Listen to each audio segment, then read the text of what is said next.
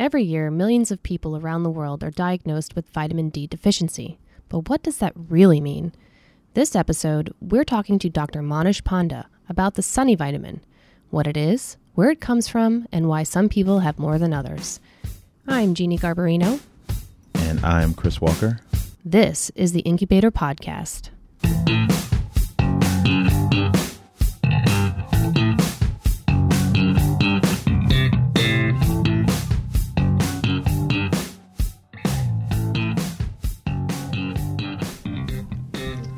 Hi, and welcome to the Incubator Podcast. Today we have with us Manish Ponda, who is a clinician scientist with the Brezel Lab here at the Rockefeller University. How you doing, Manish? Good, Jeanne. How are you? Good. Um, so, I think vitamin D is a pretty hot topic right now. I know a lot of my female friends are currently um, reporting to me that they are deficient in vitamin D, which makes sense because we live in the Northeastern Hemisphere, right? I mean, shouldn't we all just be vitamin D deficient? Uh, yes and no. You're, you're right that it is an extremely common diagnosis, and as time goes on, more and more people are diagnosed with a vitamin D deficiency, and that raises a real public health question, which is if so many people are deficient, is there a role for supplementation? And since millions of people are being diagnosed as deficient, we really need to know what's the best treatment for those people. And, and you're right.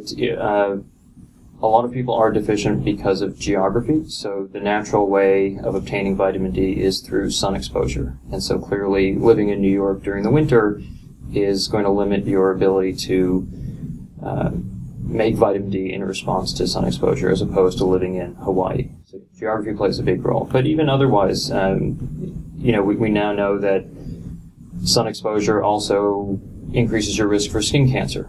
And so even when you do go out in the sun, people, you know, appropriately so, tend to put on sunblock, and that prevents the skin from making vitamin D. Uh, you know, even now during the summer, we often spend most of the day indoors, um, you know, not getting exposed to, to sun, can't make vitamin D. And so I think it's both geography, but also behavioral and lifestyle factors that contribute. So what actually is vitamin D? Yeah, that's... That's another great question. I think when people are given that diagnosis of vitamin D deficiency, this is certainly a, a question that should be asked uh, of their clinicians. So vitamin D is actually a hormone. And I'm going to repeat that because it's really important that when you hear vitamin D, we, we think of it as, as a vitamin, but it's really a hormone. And we make vitamin D in the skin in response to the sun. And what vitamin D helps our body do is to absorb calcium from the diet, and it helps us maintain healthy bones. So that's the, the main role of vitamin D is calcium absorption and the maintenance of healthy bones. So for example, at the turn of the twentieth century, rickets was a very common disease because there was no widespread vitamin D supplementation, and as the population urbanized and they were not getting enough sun uh, exposure and they couldn't make enough of their own vitamin D, their bone health suffered. And so you'd see a lot of kids who had rickets, which uh, led to skeletal deformities and short stature. And you don't really see that anymore now because vitamin D supplementation is fairly widespread. But its main role is in bone health. Now, in the last fifteen years, there's been an increasing body of evidence that would say that vitamin D is important for other parts of health, including cardiovascular disease, cancer, immunity, but these are uh, largely unproven areas. There are a lot of associations and the evidence is building, but it's not as definitive as the line of evidence for bone health. It doesn't seem like people are going to the doctor and being diagnosed with rickets these days. So yes, people are seemingly vitamin D deficient as um, what's coming up, in, I guess, in their blood work. But, I mean, is is this deficiency enough to affect their health? So we don't know is the short answer. And, and you're right, people can be completely asymptomatic with vitamin D deficiency. And it's just something that pops up on a blood test, that it's just a number, and we've drawn cutoffs for what we think are low levels versus normal levels. And it turns out that where we drew that line, a lot of people are being diagnosed with deficiency. Now, I can tell you, though, that if you were to take, let's say, a thousand people just at random and divided them into people who had low levels and those who had normal levels, and followed them over time. The people with the lower levels would tend to do worse, and by that I mean you'd find out that they would have more heart disease, they would have higher blood pressure, they would probably tend to live for a shorter period of time. And so on an epidemiologic sense, there is an association between having a lower vitamin D level and having poorer health, or conversely, having a higher vitamin D level and being more healthy. So that kind of association exists, but what's completely unclear is whether you're benefiting by taking a vitamin D supplement. So just because you have a low level of vitamin D and you take a supplement to get your level into the normal range, it's not clear if you've benefited yourself in any way. All right, so let me, let me give you the analogy I like to give to my patients. If you were to go to the Subway Series, a baseball game between the Mets and the Yankees, you could look at the crowd and you could say that chances are if somebody's wearing a Mets hat, they're a Mets fan. And if somebody's wearing a Yankees hat, they're a Yankees fan. You could make that level of association. But does that mean that if you walked up to somebody wearing a Yankees hat and made them wear a Mets hat, that you turn them into a Mets fan? No, right? I mean, and that's that's pretty obvious. And I'd say this, it's not so different for vitamin D. Right? So vitamin D levels might be associated with health, but just because you forcibly intervene and bring that level up, have you changed anything fundamental about that person? We don't know. We do know that you, you can prevent rickets, so that's one thing we can definitely change. But but can you decrease somebody's risk of getting cancer? Can you decrease their risk of a heart attack by giving them a vitamin D supplement? We have no idea. And is, so is that what the conventional wisdom is, is moving toward these days? I, I think, yes, and, and I'd say unfortunately, because vitamin D is over-the-counter and because it is nominally a vitamin, even though it's really a hormone, people have this assumption that, well, it's safe, right? There's no downside. What, what could possibly be harmful about taking vitamin D? There's nothing that says that just because you're changing the number on the lab test that you've helped that person's state of health. So, yes, we can, we're very good at diagnosing vitamin D deficiency. We're very good at treating vitamin D deficiency, but are we making a positive impact on health by giving vitamin D supplements? I had a question about vitamin D and skin tone, you know, where you have darker skinned people and lighter skinned people. How does that really affect those groups? Are people who are of darker skin, people who are of African descent or Asian descent, are they more naturally prone to be vitamin C, vitamin D deficient? That's right. So we we do know that in general, the darker a person's skin complexion, the lower their vitamin D level is. So, um, you know, in comparing blacks to whites, blacks on average have vitamin D levels that are twenty to thirty percent lower than whites. And the conventional thinking is that because we naturally obtain vitamin D from sun exposure, that your skin needs to absorb a certain amount of sunlight, and the darker your skin complexion, the more difficult it is for your skin to absorb the sun, and therefore you make less vitamin D. However, even though we know that there's this racial difference in vitamin D levels, it's not clear if that predisposes people with darker skin complexions to more risk just because their levels are lower. In fact, there's a major article that was published last week in the Journal of the American Medical Association that compared the risk of vitamin D deficiency between blacks and whites and found that even though there was a graded risk amongst whites, so that the lower your vitamin D level, the higher the risk, that relationship was severely attenuated in blacks. So it didn't seem to make as much of a difference in blacks compared to whites. And I think that's very important before we lump everybody together in, into one basket to say that, well, this is the appropriate level for everybody, and therefore we're going to give the same recommendations to everybody. It's very important to understand racial differences, age differences, gender differences before we uh, prescribe a universal treatment, as we do for so many other diseases. Right? It's,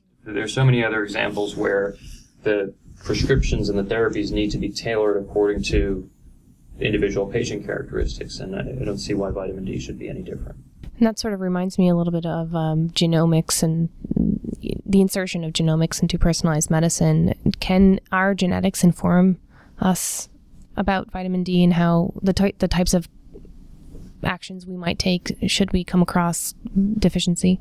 I think for sure uh, we will we will reach a point one day, maybe one day soon, where we will look at the genetic profile of a patient, and that would inform us as to whether they would benefit from vitamin D therapy or not. It is clear that your genetic makeup does influence your vitamin D level, so even independent of things like skin color and age and, and gender, your genes can influence your vitamin D level. And so Uh, it's quite possible that two people have different vitamin D levels just because they have a different genetic makeup, and it's not clear if that genetic difference translates into any meaning for health. It may just be that, well, that's just the way your genes are and the way some people have blue eyes versus green eyes, and it doesn't really translate into any difference in health. And so from a from a health perspective, if somebody wanted to increase their vitamin D levels without, you know, using supplements, you know, is there a recommended amount of time they should be outside? And also, like, food sources, like, are there ways that people can increase increase it through their food? Yeah, it's also a great question. So the really the dominant way of obtaining vitamin D naturally is through sun exposure. There's very little vitamin D in the diet. The vitamin D that we do find in the diet is there because of supplementation. So milk, for example. Milk and dairy products are probably the best example of vitamin D supplemented foods. Um, a quart of vitamin, uh, sorry, a quart of milk has four hundred units of vitamin D, and that's the typical dose of vitamin D that you would get in a multivitamin, for example. four hundred units of vitamin D a day is uh, probably barely at the threshold of what you'd need in order to maintain what a lot of people think are, are normal levels. Um, there are some foods that are rich in vitamin D naturally. That's mainly fatty fish. So, um, you know, Atlantic salmon would have a high content of vitamin D. Uh, mushrooms have vitamin D. But by and large, uh, there are really not very many foods that contain vitamin D, and certainly not many foods that contain it naturally. So it'd be very tough to get Uh, an adequate amount of vitamin D from diet to treat a vitamin D deficiency. Uh, really, the only ways to correct a vitamin D deficiency are to take oral vitamin D supplements or to dramatically increase sun exposure. So for my kids, I actually um, have them come outside, play fifteen or twenty minutes, and then I call them back in and I, you know, slather sunblock all over them. Is that I mean, am I do? Am I increasing their risk of skin cancer, or am I? Because I'm trying to weigh out the, the risk benefit ratio to making sure they get enough vitamin D, but also making sure that they are protected from getting like a sunburn or increasing their risk of skin cancer in the future.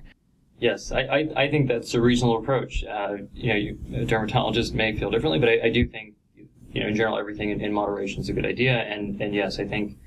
Uh, a few minutes of sun exposure is completely fine, and then to protect after that. What about like in um, other like seasons when it's a little bit cool? Like, it, is it enough to just have your face exposed? Yeah, that was going to be my question. Like, do you have to be like in a bathing suit or like trunks, or, you know, is like short sleeve shirts enough to to get the sun exposure you need? Yeah, so uh, it, it depends, but I'll tell you, this is data that we've generated on our own because of a clinical trial that we're doing, that the, the more skin that you have exposed, the more vitamin D you can make. And for a lot of people, face or hands is just not enough. Uh, you, you know, you really need shorts and t-shirt type exposure on a regular basis in order to correct a vitamin D deficiency. Now, there's some people who are not vitamin D deficient, and that might be for a number of reasons. Maybe they're, you know, as we talked about before, their their genetics, um, their skin complexion, maybe they're they're drinking a lot of supplemented foods, whatever it is. Maybe those people can get away with, um, you know, face and hand exposure, what I call casual sun exposure. But um, for people who are diagnosed with vitamin D deficiency, uh, no, face and hands is, is really not enough. Yeah, you know, because I, I really like a, a lazy, like, Saturday or Sunday. I'm like a big fat cat. Like, I like to open my window, like, either on the sofa or in bed, and just kind of lay down. And I love, like, when the sun comes in. So, like, maybe if I was, like, in a T-shirt and some shorts for a good thirty minutes, that might be a little better than closing the, the windows or the blinds? Yeah, that sounds reasonable. I think, um, yes, so, so sunlight, uh, or at least the, the sun rays that help your skin make vitamin E, they don't penetrate ordinary window glass, so it's it's definitely important to, to open the windows if you want that effect. The sunlight has to be direct, so it has to be directly on your skin, again, because the U V rays, if they bounce off a wall or something, they may get absorbed and may not land on your skin. Um, and, and if you're not getting burned or if it's not uncomfortable, um, you know, a half an hour might be a reasonable period of time. And yeah, I think that the more of your body that's exposed, the, the better. What about like the indoor U V um, lights that people have so that you can create vitamin D? Do you have a... Yeah, aren't there like, yeah, like U V A, U V B bulbs yeah, that you so, can get? I know I used them for my iguana back at the yeah. time when I had an iguana. Sad story. So let's talk about U V for a second. So U V comes in three flavors. There's U V A, U V B, and U V C. And ordinary sunlight will have all three of those. U V A is typically considered the tanning U V. So a tanning salon, for example, those lights in the tanning bed are emitting predominantly U V A. U V B um, has more energy. It's um, typically more damaging as far as long-term skin damage effects. That's the those are the rays that will typically burn you. Those are also the rays that help your body make vitamin D. And so... That's why, um, yeah, there's a there is certainly a risk to unmitigated sun exposure, but a, a little bit I think is, is okay if it's enough to help your body make vitamin D, um, but not so much where it's going to burn you. Um, I think that's okay. It, it will be very important going forward though to quantify that, right? So how do you tell somebody that they've gotten enough versus too much? Because that's also an, another thing where we can't tell everybody the same amount of time, or uh, you know. Everybody can't wear shorts and t-shirt in the middle of summer because what that means in New York is very different than what it means in Florida. And so, yes, that's another thing we're going to have to personalize over time. But in principle, I, I do think that it's okay to get a few minutes of unprotected sun followed by sunblock protection. And so U V B, those are the ones that hurt, like when you're in the sun for a little while and it's like, you know, it feels like the old school magnifying glass on your skin. Is that is that when you know? Those are the burning rays. Okay. And U V C is even higher energy, even more damaging. Oh, so wow. When we use the indoor lamps uh, to help people make their own vitamin D, it's a very narrow part of that U V spectrum, so it's only U V B rays, and even within the U V B, it's what we call narrow band U V B, so only a small part of the U V B spectrum is used, and it's the part of the spectrum that tries to minimize burning while optimizing vitamin D production. And we do know from very long-term studies of patients who need that therapy. So, for example, there are people with skin diseases who respond positively to getting that kind of U V radiation, so they get it as part of their ongoing therapy. We know that years and years of therapy does not increase the risk for skin cancer. So I, I don't think that it's really a one-way street. I think that, yes, there is some room for a safe amount of exposure that would actually benefit health, and then beyond that would be detrimental. Speaking of these lamps, I'm reminded of um, S A D, or seasonal affective depression disorder, right? Disorder. Um, is... Are, is uh, vitamin D deficiency associated with that at all, or ha do it people is. look at? It is so. But again, is it sec? Is we don't know if it's secondary or. That's right. So vitamin D levels are certainly associated with mood in general. The lower your vitamin D levels, the more, or the sadder that you feel, that you know, the more depressed the mood is.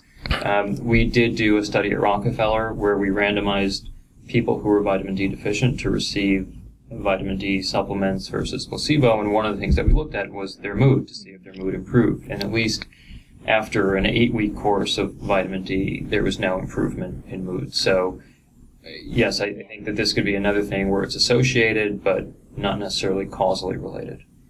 So let's get more into the clinical trials that you are actually doing. So you're interested in looking at the link between vitamin D and blood lipids, or cholesterol levels in, in, in blood. That's right. So we became interested in vitamin D a few years ago, largely because vitamin D deficiency, as we pointed out at the beginning, is so common. And we said to ourselves, well, if literally millions of people are being diagnosed with vitamin D deficiency, and they're being told to take vitamin D supplements.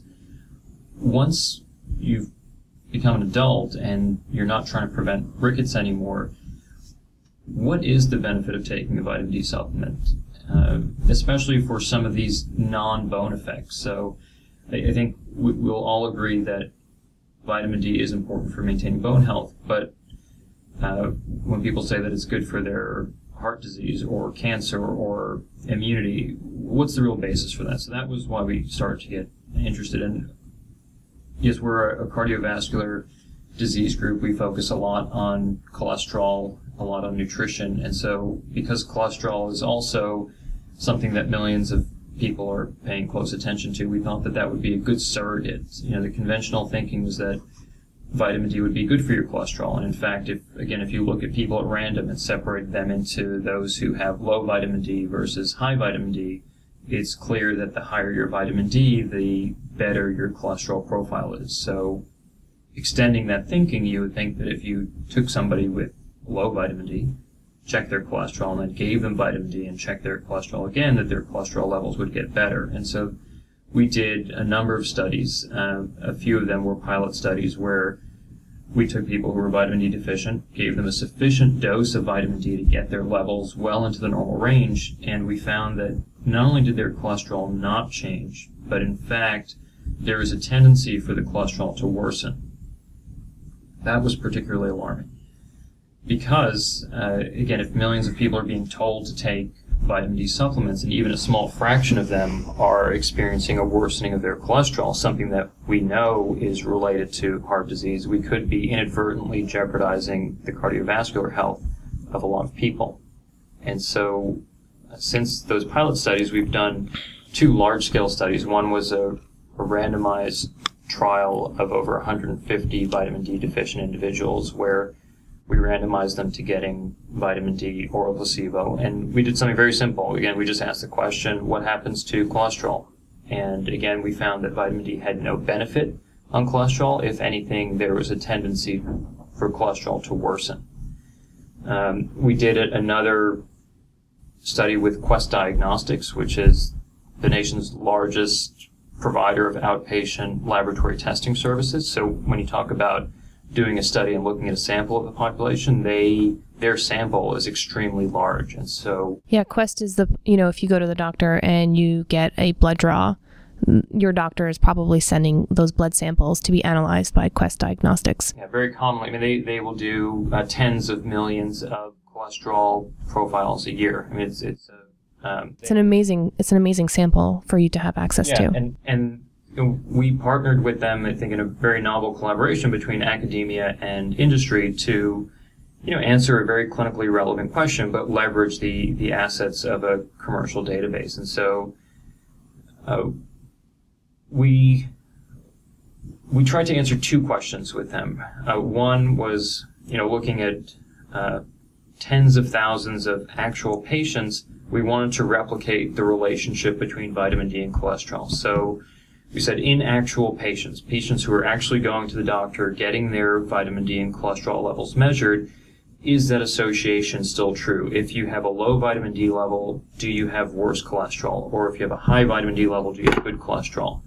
And what we found was indisputably that is true. So if you have a low vitamin D level compared to somebody who has a high vitamin D level, those with the higher levels of vitamin D have much healthier cholesterol profiles. And in fact, if you were to put a number on how much healthier their cholesterol profile is, a quote-unquote normal level compared to a deficient level would mean a twelve percent reduction in your risk of heart disease, which is huge, considering that if it was causally related to vitamin D, you could just give people supplements which are, you know, relatively safe, cheap, and you could reduce heart disease by tens of thousands of events per year in this country. So that then begs the question, well, is that true? If you if you do take somebody who's deficient and give them a vitamin D supplement, are you changing their risk? And we didn't have the uh, the outcomes data to answer that question, are there actually fewer heart attacks? But what we could answer was, does their cholesterol change? So now we we had done the study where we did it in a very controlled environment, and we saw that there was no change, and in fact a tendency to worsening.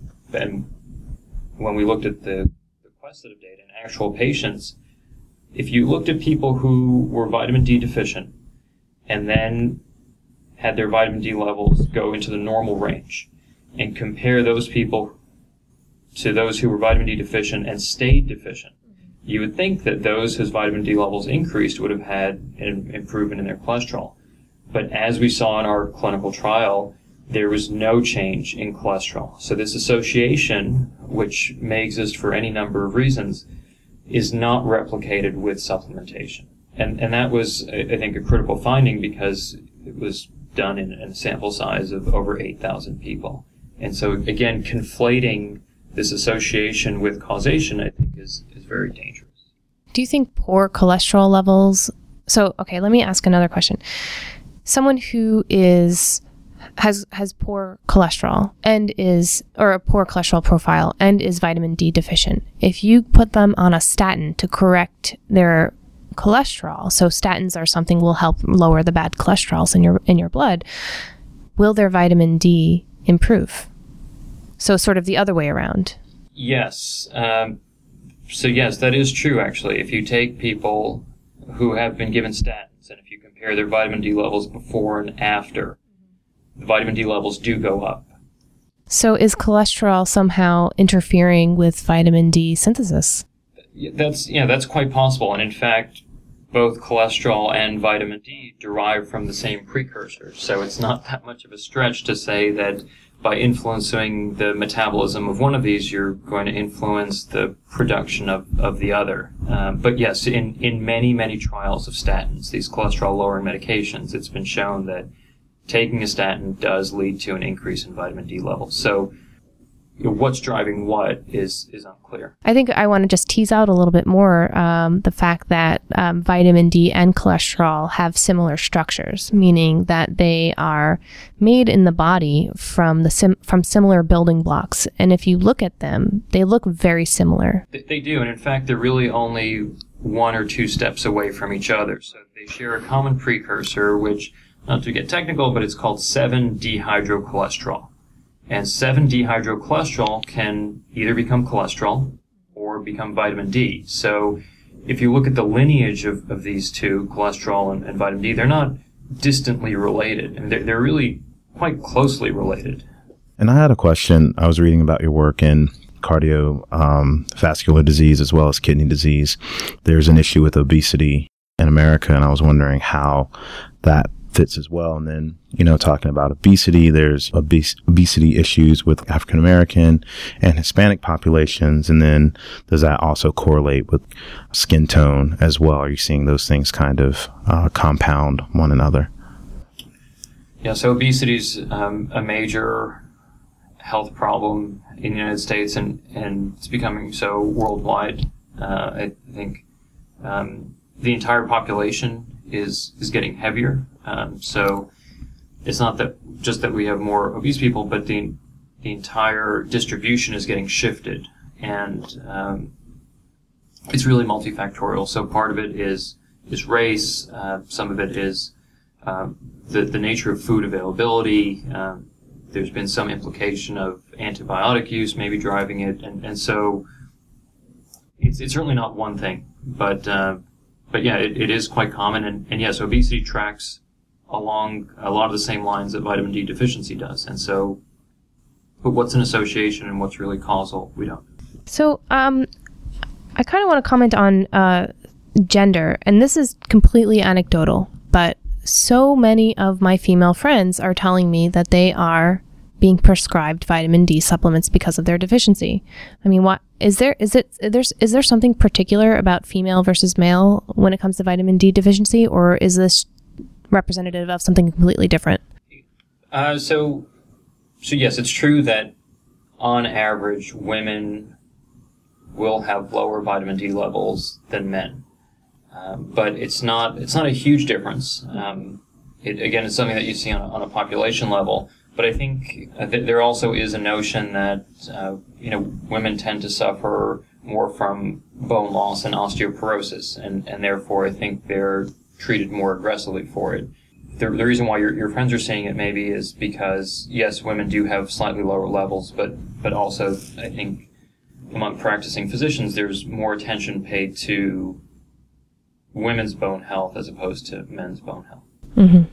And what about um, supplementation in and of itself? If someone is being prescribed vitamin, vitamin D because they are deemed, in, you know, deficient, what? How do you? What do you say? What do you think about that? I mean, is this something that they need to discuss with a little bit further with their doctor, or you know? I, I do. I think it's certainly something that patients should be educated about and take the initiative to inform themselves. I'll disclose the fact that when I was tested, I was vitamin D deficient. I don't take a vitamin D supplement. And so I think it is very important if you are instructed to take a vitamin D supplement that a very simple question is, well, what do you expect this supplement to do for me? Um, and if the answer is, well, we expect your vitamin D level to go up, that's great, but what does that mean in terms of, of my health? And I think that's a reasonable question to ask. And when I started to ask that question, I couldn't really get a good answer, and so that's why I don't yeah. take it. And I think also not only informing patients, but having a broader discussion with physicians who may not be just up on the cutting-edge research. Yeah, and I think that's where the data comes in. So once you have the results from clinical trials, the data becomes very definitive, and the answers do become more crystallized, and it's easier to convince people that what they're doing is either the right thing or their practice patterns need to change. So the clinical trial, how long will it last? So we started the trial last fall. Uh, we are aiming to enroll one hundred twenty participants, and we anticipate that the trial will be completed in about eighteen months, and um, yeah, hopefully shortly thereafter we'll have the results published. Manish, thank you so much for, for joining us today. It's been a pleasure, and I, I should say that I have Um, sat next to Manish for almost five years in the Brezel Lab, and I've heard you speak to so many uh, people over the phone, you know, through your recruiting um, for the study and giving information about the study. And it's just been a pleasure to to see all of your hard work come to fruition, and for you to be pursuing even more um, just really interesting and r- incredibly relevant uh, research that could benefit all of us. So thank yeah. you for that. And do you have any last like advice for the listeners when it comes to vitamin D, like a takeaway for them? I would say that if you're, if you are diagnosed with a vitamin D deficiency, uh, be reassured that it is an extremely common diagnosis, and we are working to figure out what that means and what you should do. Um, but, uh, I wouldn't rush to taking a vitamin D supplement, and it really is a decision that needs to be individualized between patients and their physicians. And thank you for having me. It's it's really great to talk about the work that we're doing, especially at Rockefeller. I think this is one of the great scientific freedoms that we have here, is that we can really study things that are for the benefit of humanity, and something like vitamin D and cholesterol, which literally affects tens of millions of people, we really are trying to get an answer to. So um, You suggest anybody who wants to get involved can get involved. You can volunteer to participate um, in our trials. Go to our website, um, and and with your help, we'll we'll get to an answer. And, how, and so let's plug the website. How do they get, how do they do that? The website is r u cares dot org, and if you want to know whether you can participate in a clinical study, not just for vitamin D and cholesterol, but any one of the number of studies that we're doing here, there's a, a toll-free number uh, to our recruitment office. It's one eight hundred R U cares. So R U C A R E S um, dot org.